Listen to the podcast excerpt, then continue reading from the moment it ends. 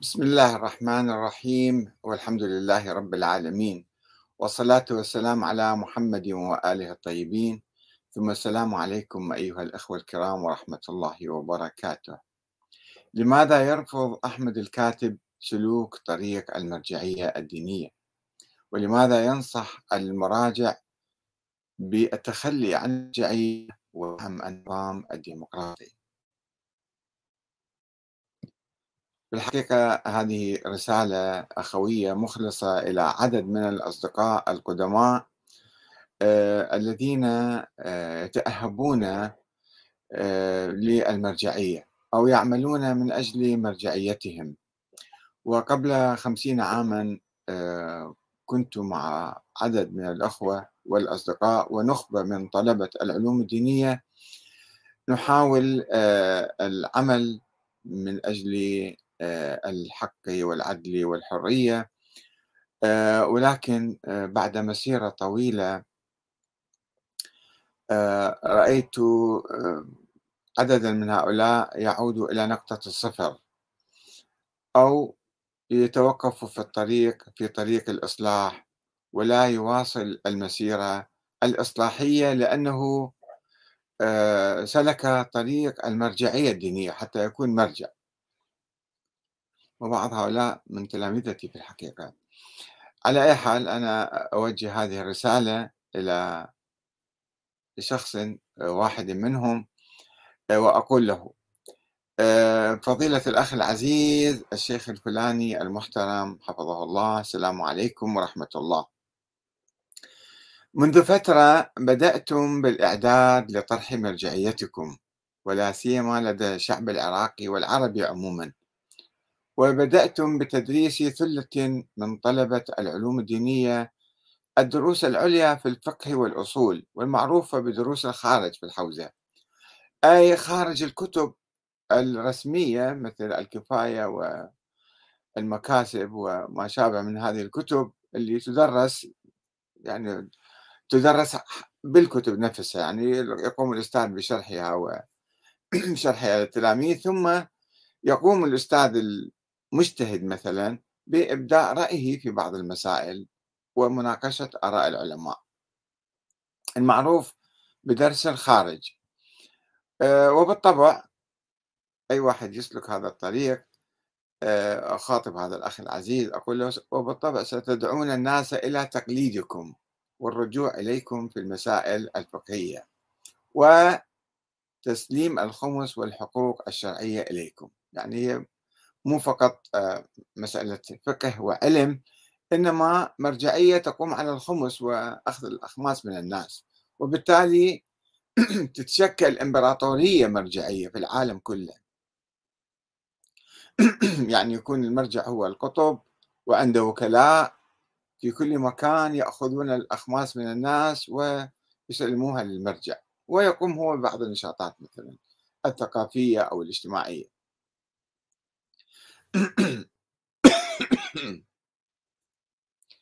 وكما تعرفون فإن ظاهرة المرجعية والتقليد تطورت عند الشيعة الإمامية الاثنى عشرية منذ وفاة الإمام الحسن العسكري عام 260 للهجرة وحدوث ما يسمى بالغيبة الصغرى وانقطاع الاتصال المباشر بأئمة أهل البيت وأخذ الأحكام الشرعية في المسائل الحادثة منهم. كما كان الحال في زمان الأئمة الشيعة كانوا يتصفون بهم باعتبارهم عندهم آه، علم خاص أو باعتبارهم يعني من أوثق الطرق إلى السنة النبوية كانوا يأخذون الفتاوى من أولئك العلماء اللي هم الأئمة الأحد عشر. آه، ولكن بعد انقطاع آه، هؤلاء الأئمة وحدوث ما يسمى بالغيبة يعني الغيبة الصغرى. نقل أحد الرواة وهو إسحاق بن يعقوب. هو مجهول طبعا ما نعرف منه هذا الشخص. المهم هناك توقيع مشهور من عنده. نقل توقيعا وهذا مصطلح يعني رسالة من الإمام الغائب عبر سفيره الخاص الثاني اللي كان يدعي سفارة طبعا محمد بن عثمان بن سعيد العمري. هذه الرسالة تتضمن إرشاد الشيعة إلى الرجوع إلى رواة أحاديث أهل البيت. وأما الحوادث الواقعة فارجعوا فيها إلى رواتنا أو رواة أحاديثنا. هاي الرسالة فيها في هذا التوقيع. وهذا هذا التوقيع أسس للمنهج الأخباري الذي استمر حوالي مئة عام بعد وفاة الإمام العسكري ولكن المشكلة التي واجهت الشيعة في هذه الفترة هي تناقض الأحاديث المروية عن الأئمة شفويا منذ قرنين من الزمان. يعني في القرن الثالث النصف الثاني من القرن الثالث والقرن الرابع الشيعة واجهوا أحاديث كثيرة متناقضة يروها ناس كثيرون شفويا واحد عن واحد. فقام الشيخ الكليني مثلا في بداية القرن الرابع بتسجيل هذه الأحاديث أو عبر كتب مثلا وجدها الأصول الأربعمائة مثلا آه، اللي هي فيها تناقض كبير جدا. آه، وأيضا يعني عندهم مشكلة في معرفة الأحاديث الصحيحة وافتقاد الشيعة للقيادة السياسية. الإمام بالتالي كان قائد أو قائد سياسي أو قائد روحي أي شيء كان هذا الشيء افتقدوه الشيعة في الغيبة الصغرى. الغيبة التي أحجم عن القيام بالقيادة السفراء الأربعة اللي ادعوا أنهم هم سفراء عن الإمام المهدي ولكنهم أحجموا عن القيام بدور القيادة واكتفوا باستلام الأموال من الشيعة. وإيصال بعض الرسائل في القضايا الفردية الجزئية. هذا لا تسافر ذاك لا تتزوج هذا روح تزوج هذا طهر ابنك هذا لا تطهر ابنك اشتري فلان حمار أو حصان. أو قضايا جز جدا جدا جزئية. هم كانوا يقولون أنه هذه من الإمام المهدي يتدخل عبرنا. فالمهم فصار عندنا انقطاع بالغيبة الصغرى انقطاع قيادي وانقطاع وانقطاع علمي أو بالنسبة للأحاديث. وهذا ما اضطر الشيعة بعد انقطاع فترة الغيبة الصغرى والنواب الأربعة أيضا. ذولا داموا سبعين سنة النواب الأربعة.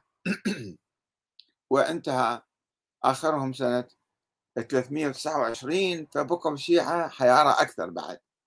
فاضطروا إلى فتح باب الاجتهاد وتمحيص الأحاديث والروايات الواردة عن الأئمة عبر علم الرجال الذي نشأ في القرن الرابع عند الشيعة وأول واحد من كتب في ذلك أبو عامر الكشي. ثم الشيخ آه، الطوسي بعد في القرن الخامس أيضا كتب والنجاشي وابن الغضائري بدأوا يعني يؤلفون في علم الرجال من أجل تمحيص الأحاديث والروايات الواردة عن الأئمة لأن فيها أشياء عجيبة غريبة. وأيضا آه، فتح باب الاجتهاد تم على يد الشيخ المفيد والشيخ الطوسي في القرن الخامس الهجري.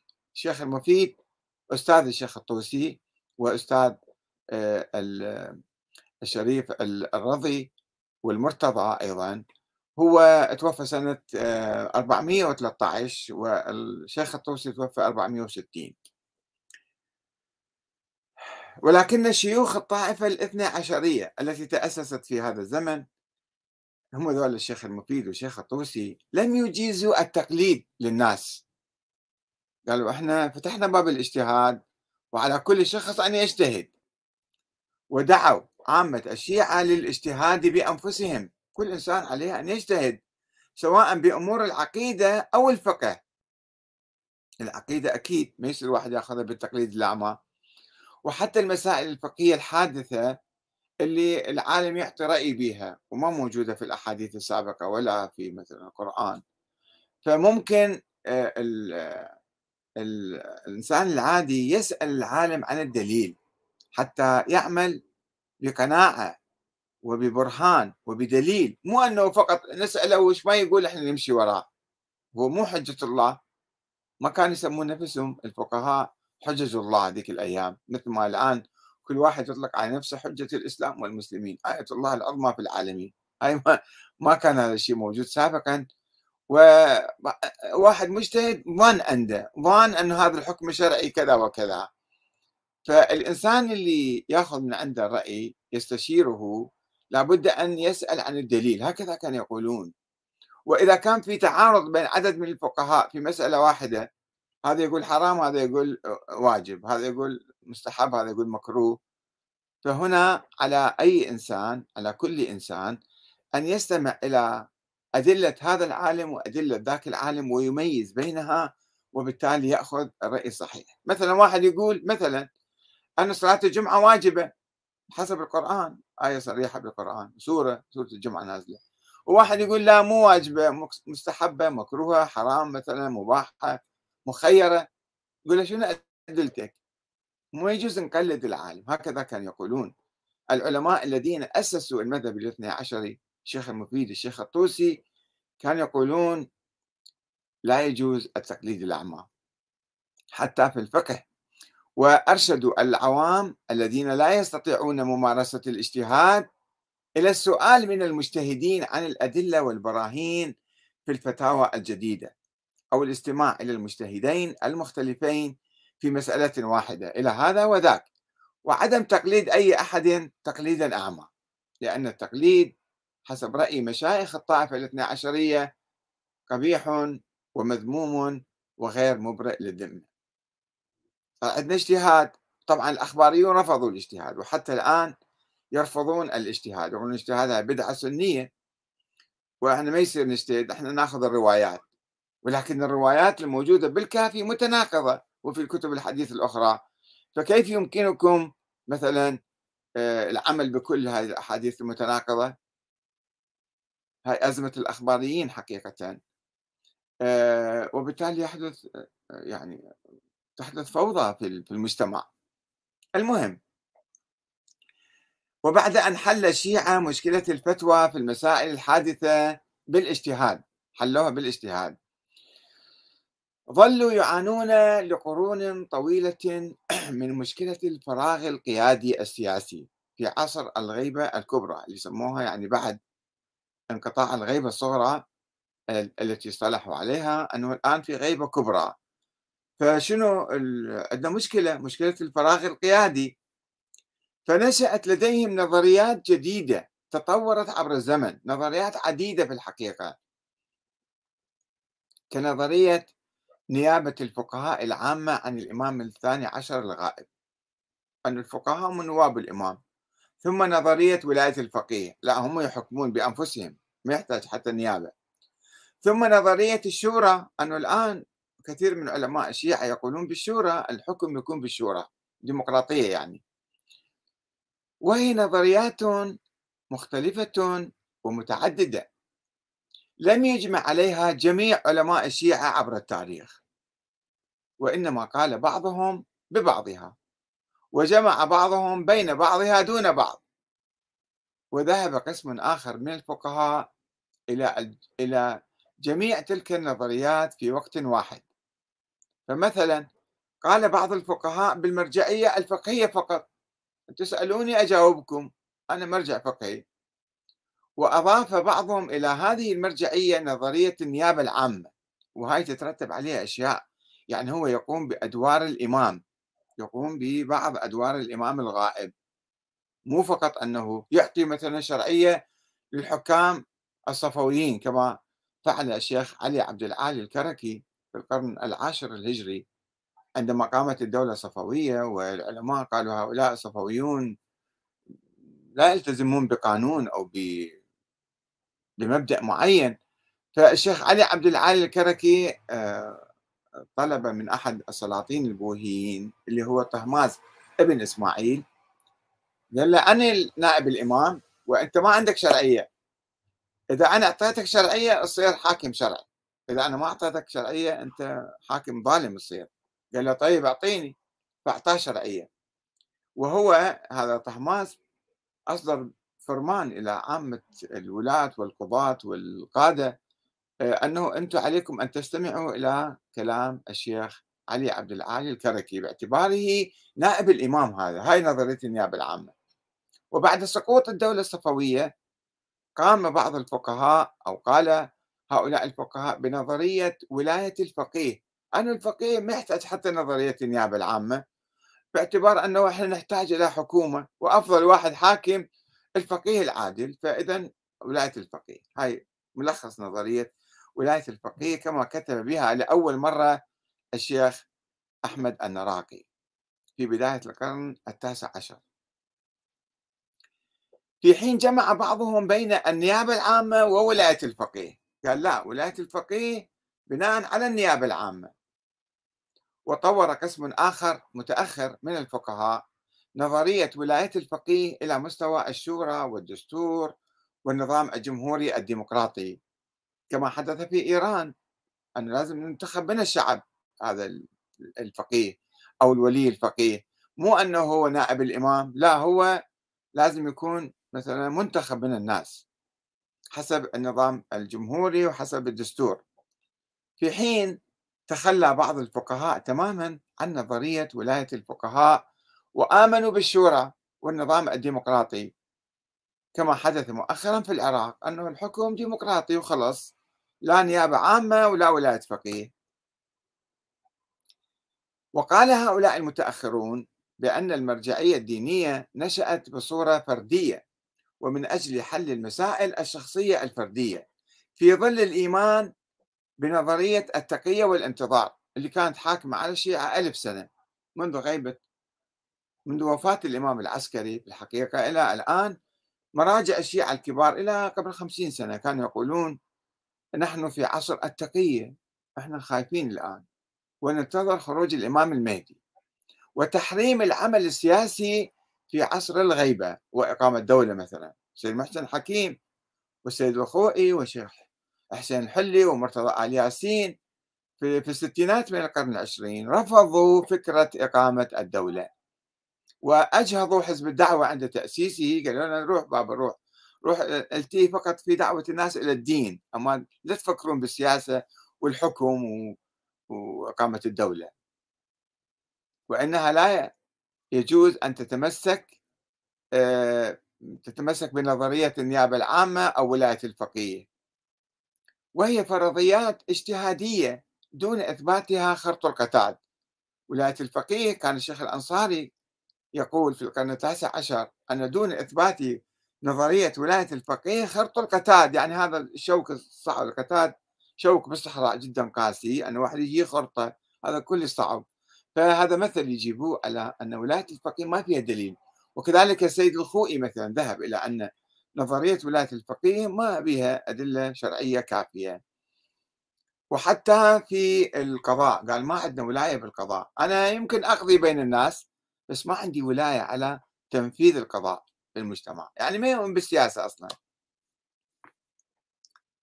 وبالتالي فلا يمكن الجمع بين نظرية ولاية الفقيه وبين النظام الديمقراطي الدستوري الحديث هذا. ولا يجوز أخذ الشرعية السياسية من الفقهاء الذين يدعون أنهم نواب الإمام المهدي والحكام الشرعيون وولاة أمر المسلمين.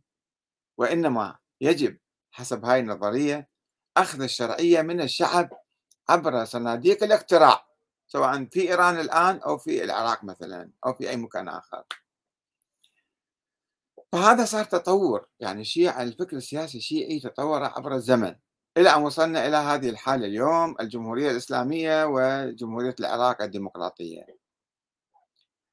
ولكن ولكن بالرغم من هذا التطور لا يزال بعض الفقهاء يصرون على احتكار الشرعية ورفض الاعتراف بالنظام الديمقراطي ويحاولون فرض أنفسهم على الشعب بالقوة بصورة أو بأخرى يعني. فلذلك أنا أسأل هذا الشيخ اللي يرشح نفسه للمرجعية أو الشيوخ اللي يرشحون نفسهم للمرجعية ودي يعدون أنفسهم نتوجه لهم بهذه الأسئلة. أولا ما هو منهجكم الفكري؟ يعني الآن خلينا نعرف هذا المرجع اللي يرشح نفسه للمرجعية لابد أن يجيبنا على هذه الأسئلة. ما هو منهجكم الفكري؟ هل تؤمنون بالمنهج الأخباري؟ أم بالمنهج الأصولي الاجتهادي؟ وهل قمتم بالاجتهاد في أمور العقيدة كنظرية الإمامة الإلهية ووجود الإمام الثاني عشر الغائب؟ وهل تؤمنون بفرضية النيابة العامة للفقهاء أو ولاية الفقيه أو الشورى والدستور والنظام الجمهوري؟ شنو بأي نظام بأي فكرة تؤمنون؟ أو تجمعون بين هذه النظريات المختلفة كلها مع بعض؟ تحطوها في سلة واحدة. وما هو دليلكم على كل مذهب تذهبون إليه؟ وإذا كنتم تؤمنون بالمرجعية الدينية فهل تعتقدون بأنكم أوتوماتيكيا تحملون صفة نائب الإمام العام؟ وما هو دليلكم على ذلك؟ هاي فرضية هذه. وإذا كنتم لا تعتقدون بذلك فما هو موقفكم من النظام الديمقراطي؟ هل تخضعون له وتحترمون قوانينه وقراراته وتكتفون بالإفتاء مثلا في المسائل الشخصية الفردية؟ أم لا أنتم أحد تزاحمون هذا النظام الديمقراطي؟ وهل ستأخذون الخمس والحقوق الشرعية من الناس؟ وبأي صفة تأخذونها؟ علما بأن هذا العمل أخذ الضرائب من الناس والخمس مثلا هو جزء من أعمال الدولة. أنتم تؤمنون بالدولة لا تؤمنون بالدولة الدينية أو المرجعية الدينية العالمية مثلا. وأيضا تؤمنون بالمرجعية في بلد واحد معين أو لا عندكم تنظيم عالمي يعني أنه في كل مكان أنتم تصيرون أولياء أمور المسلمين في كل العالم كما يقول السيد السيستاني مثلا. وإذا كنتم تؤمنون بالنظام الديمقراطي على أساس الشورى بصورة حاسمة ومؤكدة. فما هو موقفكم من نظرية الإمامة الإلهية وشروطها الصعبة كضرورة اتصاف الإمام يعني الرئيس بالعصمة والنص والسلالة العلوية الحسينية وعدم جواز انتخاب رئيس لا يتمتع بتلك الصفات المثالية؟ ونظرية الإمامة تقول أصلا لا يجوز إقامة دولة في هذا العصر إلا للأئمة المعصومين. فشنو صار؟ شلون موقفكم من هاي النظرية؟ تؤمنون بها بعد؟ يعني إذا أنتم آمنتوا بالنظام الديمقراطي فشنو موقفكم من هاي النظرية المثالية الخيالية؟ وهل تعتبرون أنفسكم بالنتيجة أنتم إماميين أم ديمقراطيين؟ يعني أنت مرجع إمامي ولا مرجع ديمقراطي؟ هذا في مفترق طريق. لابد أن توضح موقفك من ذلك. إما أن تقول أنا خلص هاي نظرية الإمامة.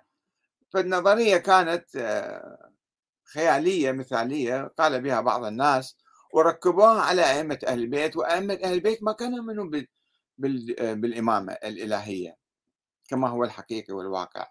كانوا ينفون هاي النظرية وكانوا يدعون إلى الشورى. فإذا أنت الآن إذا تدعو للشورى هم تؤمن بنظرية الإمامة في نفس الوقت؟ ما يصير أن تجمع بين الاثنين.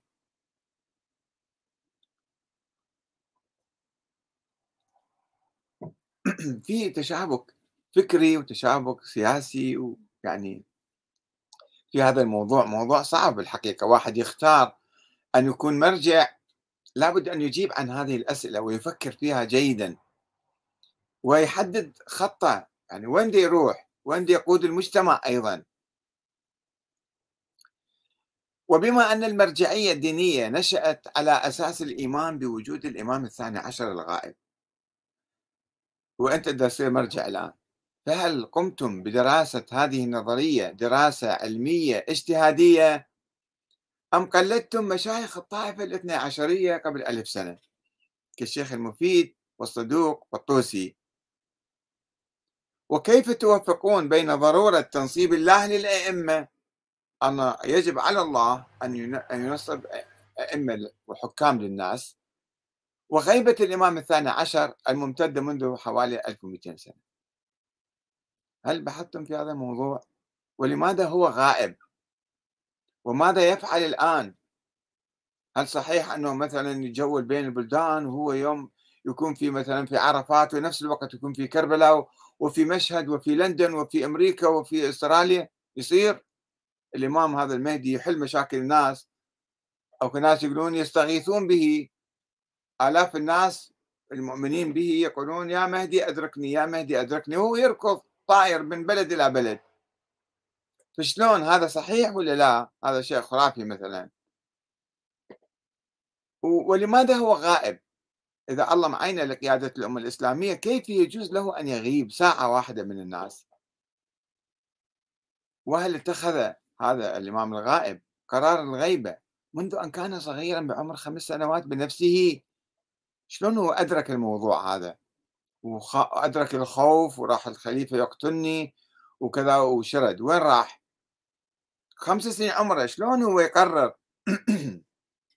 بعد لا يصلي لا يصوم لا يدرك الحياة جيدا. فكيف؟ من اتخذ قرار الغيبة؟ اتخذه بنفسه أم أن قرار الغيبة كان ولا يزال؟ من الله تعالى الله أمره أن تغيب. إذا شلون الله يأمره؟ هذا طفل صغير شنو ينزل عليه وحي أو ملائكة؟ قالوا له روح غيب مثلا. كيف؟ وكذلك السؤال حول قرار الظهور على فرض وجود الإمام في الواقع. هل هو بقرار من الله تعالى أم بقرار من الإمام نفسه؟ راح ينزل عليه وحي الله يقول له اظهر الآن. أو هو يشوف الظروف. وإذا يشوف الظروف يعني ما يشوف ظروف صالحة ومساعدة حتى يظهر الآن وعنده ملايين يهتفون باسمه ويقولون إحنا جنوده ومستعدين ننصره وينصرون وكلاءه اللي يدعون الوكالة عنه. فإذا خليه يظهر ويقول أنا الإمام المهدي ويقيم الدولة الإسلامية. فهاي أسئلة حقيقة متناقضة. ونعود إلى نفس السؤال الجذري يعني هذا. هذا هو أساس الفكر السياسي الشيعي المعاصر. هو مفترق طرق عليه أيضا. هل لديكم يا شيخنا الفاضل اللي أنت قاعد تعد المرجعية وتصير مرجع هل لديكم دليل تاريخي قوي وصحيح على ولادة محمد بن الحسن العسكري؟ أم تعتمدون على الأدلة العقلية بين قوسين أو الروائية وهل درستم هذه الأدلة؟ وما هي بالتفصيل؟ وهل اجتهدتم في علم الرجال في تقييم الرواة الذين رووا أحاديث حول الاثنى عشرية الأئمة الاثنى عشر مثلا بصورة علمية مستقلة؟ أم قلدتم السابقين في تصحيحها؟ يعني حضرتك أنت الآن أيها الشيخ المفترض اللي نخاطبه يعني بعدل المرجعية أنت قاعد تدرس خارج على أساس أنت مجتهد ودرس الفقه والأصول. مو هاي العقيدة؟ أول شيء أهم.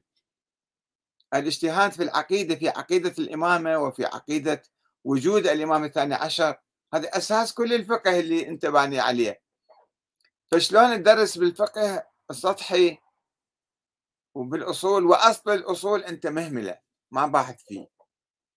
فهل باحث أو مو باحث؟ ما يجوز أنت تسلك طريق الاجتهاد وتقول أنا راح أصير مرجع وأنت ما مجتهد ولا باحث ولا مفكر ولا متوقف في أصل الأصول اللي هي الإمامة ووجود الثاني عشر. وإذا تقول أنا درست وأنا بحثت مثلا. وبالنسبة لدراسة التاريخ والعقيدة هذه هل تؤمنون بالمنهج الظاهري الذي يعتمد على سيرة وأقوال الأئمة من أهل البيت المعلنة. عندنا إحنا السيرة معلنة وأقوال ظاهرية وعندنا أقوال باطنية ومواقف سرية. فشنو موقفك؟ شنو منهجك ما هو؟ هذا مهم جدا. الواحد يفكر بصورة سليمة. لازم يخبرنا عن منهجه ما هو منهجه. أم تؤمنون بالمنهج السري الباطني؟ باسم التقية. أن الأئمة كل مواقفهم هذه مو صحيحة هي ظاهرية. هم عندهم مواقف سرية باطنية وعندهم أقوال أخرى مخالفة للظاهر. وبناء على ذلك هل تصدقون الإمام الحسن العسكري الذي أعلن أمام القاضي الحسين بن أبي الشوارب في محكمة سامراء قبل قبيل وفاته بقليل أعلن بعدم وجود خلف له وأوصى قانونيا بأمواله وضياعه وجواريه إلى أمه. حديث اسمها حديث أم كامل. فهو شنو كان هذا الإمام يعني؟ شنو هذا الموقف العلني تؤمن به ولا لا ما تؤمن بهذا الموقف؟ وهذا الموقف العلني ما دفع الخليفة لتنفيذ وصية الإمام العسكري والتوقف لبرهة من الزمن عندما ادعت إحدى الجواري بأنها حامل من الإمام فأوقف قسمة التركة حتى استبرائها حتى يستبرئها يشوف يعني فعلا حامل ولا لا يظهر عليه الحمل أو لا. ولما لم يتبين الحمل نفذ الوصية وقسم الأموال. أنت تؤمن بالمنهج الظاهري وبالتالي تصدق ما حدث للإمام العسكري والبيان الذي أصدره أم تفسر إعلان العسكري بعدم وجود خلف له بالتقية ومن أجل التغطية على وجود ولده الذي ولد في السر ولم يعرف به حتى أقرب المقربين إليه حتى أخوه جعفر الزكي وأهل البيت وعامة الشيعة الذين تفرقوا إلى أربع عشرة فرقة ووقعوا في حيرة من أمر الإمامة فأنت تميل إلى ماذا؟ لابد أن تحدد موقفك الآن قبل أن تطرح مرجعيتك. يا شيخنا الفاضل.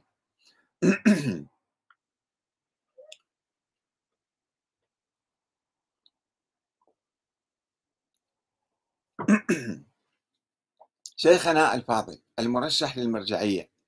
هل تعلم بأن نظرية الإمامة الإلهية التي برزت إلى الوجود في القرن الثاني الهجري ثم تشعبت وتطورت بعد ذلك في القرن الرابع إلى نظرية الاثنى عشرية صارت الفرقة الاثنى عشرية.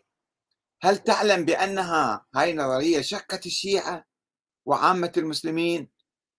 الشيعة قسم ما يؤمنون بالأسماء والإمامة عامتهم أكثرهم ما كانوا يؤمنون وعامة المسلمين أيضا لا يؤمنون بنظرية الإمامة. فهي شقت الشيعة وعامة المسلمين. وبالرغم من أن الأئمة ذهبوا إلى ربهم قبل أكثر من 1200 عام إلا أنها لا تزال تشق صفوف المسلمين وصار عندنا شيعة وسنة الآن. الشيعة يؤمنون بهذه النظرية وعامة المسلمين وعامة الشيعة لا يؤمنون بهذه النظرية. إذا فإن الحاجة الملحة للوحدة الإسلامية تقتضي منا مراجعة تلك النظرية والعودة إلى نظرية أهل البيت السليمة والعلنية والجامعة لكل المسلمين. والمتمثلة بنظرية الشورى أو بلغة حديثة النظام الديمقراطي. وبالتالي ما هي الضرورة والفائدة لسلوككم طريق المرجعية الدينية أو ولاية الفقيه التي فرضتها ظروف غيبة الإمام الثاني عشر كما يقولون؟ الإمام غائب فصارت المرجعية عندنا. وأن الأولى بكم الانخراط في النظام الديمقراطي وتعزيزه وتطويره لكي يكون معبرا عن إرادة الأمة وموحدا لها في نفس الوقت. شيخنا الفاضل العزيز الساعي إلى التجديد. أن التجديد في الفقه والفكر السياسي والثقافة الإسلامية الموروثة لا يمكن القيام به بسلوك طريق المرجعية الدينية المعروفة المعروفة في أوساط الشيعة الإمامية الاثنى عشرية.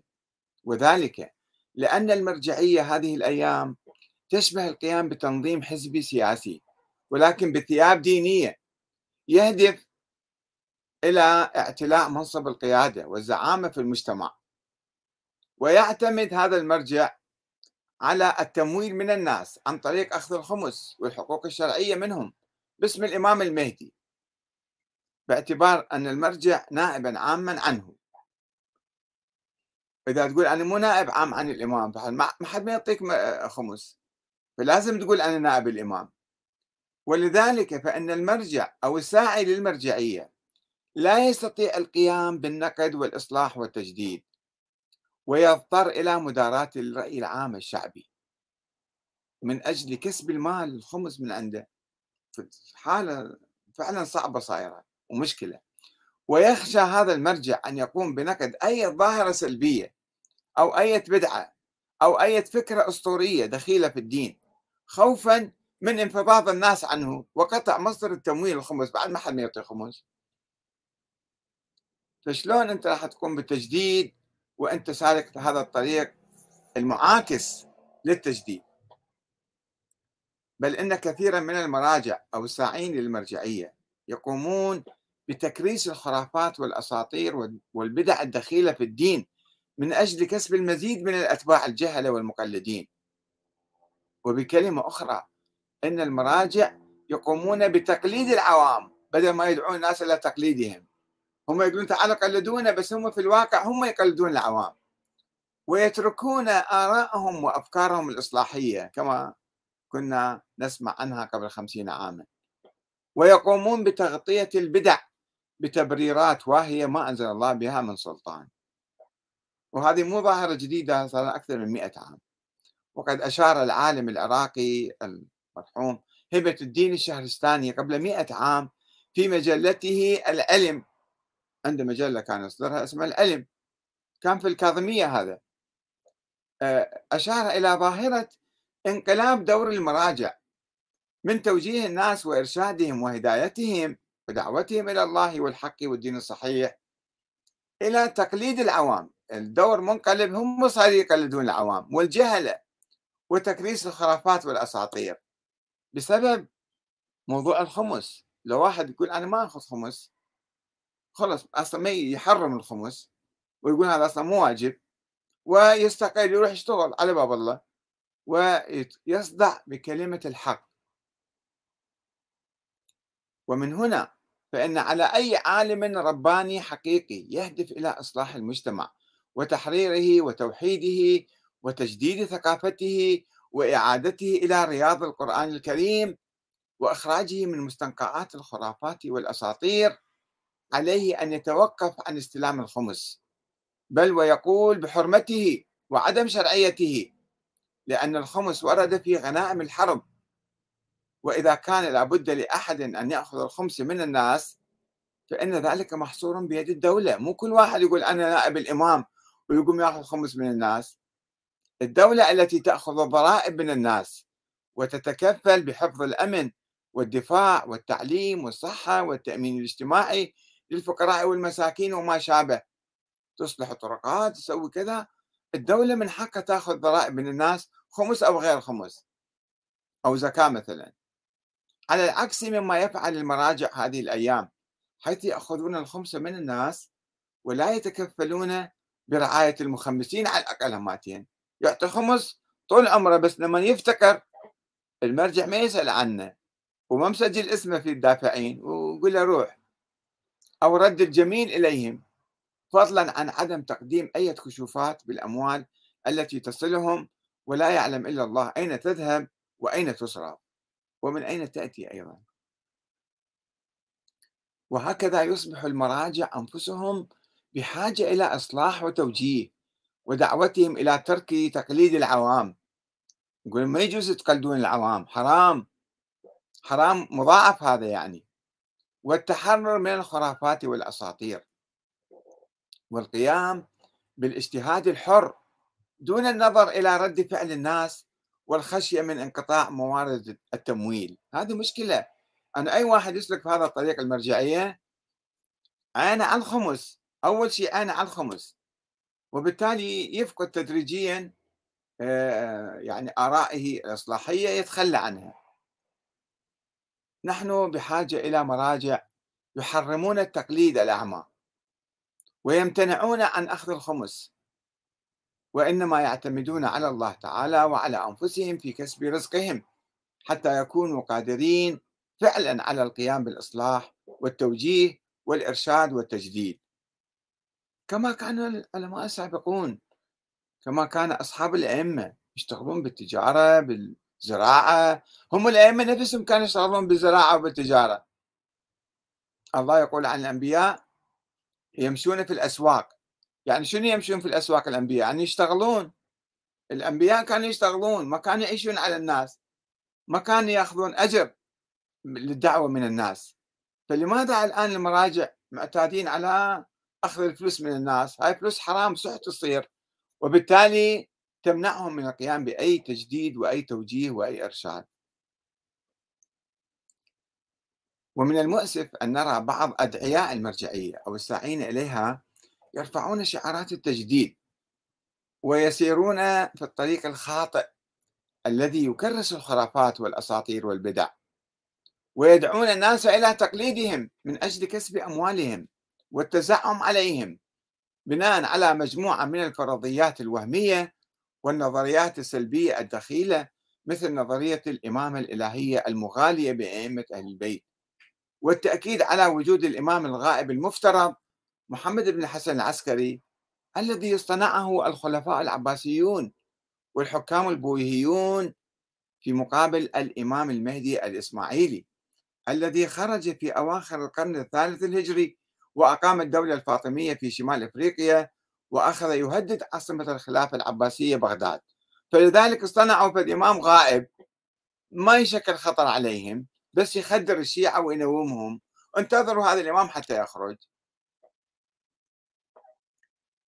فهل يستطيع السالك في طريق المرجعية التقليدية أن يقوم بالتجديد الحقيقي وأن يعلن بطلان نظرية الإمام الإلهية لأهل البيت وعدم صحة وجود إمام غائب منذ 1200 عام. وبالتالي بطلان فرضية نيابة الفقهاء العامة عن ذلك الإمام الموهوم. وعدم جواز أخذ المراجع للخمس ولأي حقوق شرعية باسم ذلك الإمام. يقدر الإنسان اللي يقول أنا أريد أصير مجدد؟ هل يستطيع أن يقوم بهذا الإعلان مثلا؟ أليس من الأفضل لكل هادف للإصلاح والتجديد؟ مواجهة الجماهير بالحقائق الدينية القرآنية والعقلية والعمل من أجل إقامة الحق والعدل ومكافحة الظلم والجور والفساد بتعزيز النظام الديمقراطي العادل ودعوة الناس للقيام بدورهم في مراقبة الحكام ومحاسبتهم والأمر بالمعروف والنهي عن المنكر واختيار الأصلح من الناس. هذا ما نحتاجه بالحقيقة. لا نحتاج إلى مرجعية كل واحد الآن ما شاء الله عشرات من طلاب الحوزة يعدون أنفسهم ويكبرون عمائهم ويطولون لحاهم ويسوون دعايات لأنفسهم أنه هذا المرجع المجدد المصلح الكذا وهو لا يقوم بأي شيء. ربما يصعد ويصير مرجع بس لا ننتظر من عنده أي شيء. لا يمكن لا يمكنه القيام بأي شيء. إذا نشوف المراجع الحاليين شلون منكفئين على أنفسهم ولا يقولون كلمة الحق وبالعكس يكرسون الخرافات والأساطير والبدع والنظريات حتى الكفرية والشركية هم ليأكدوها من أجل مداراة الناس. فهذا طريق مضاد للتجديد والإصلاح والأمر المعروف عن المنكر. نأمل من هؤلاء الأخوة الأعزاء أن يعيدوا النظر وأن يقطعوا آه، أملهم بالحصول على الأموال. يحرموا يروحوا يتاجروا ويشتغلوا ويعملوا أي شيء يزرعوا ويعيشوا ويتكلموا آه، بالحق. والسلام عليكم ورحمة الله وبركاته.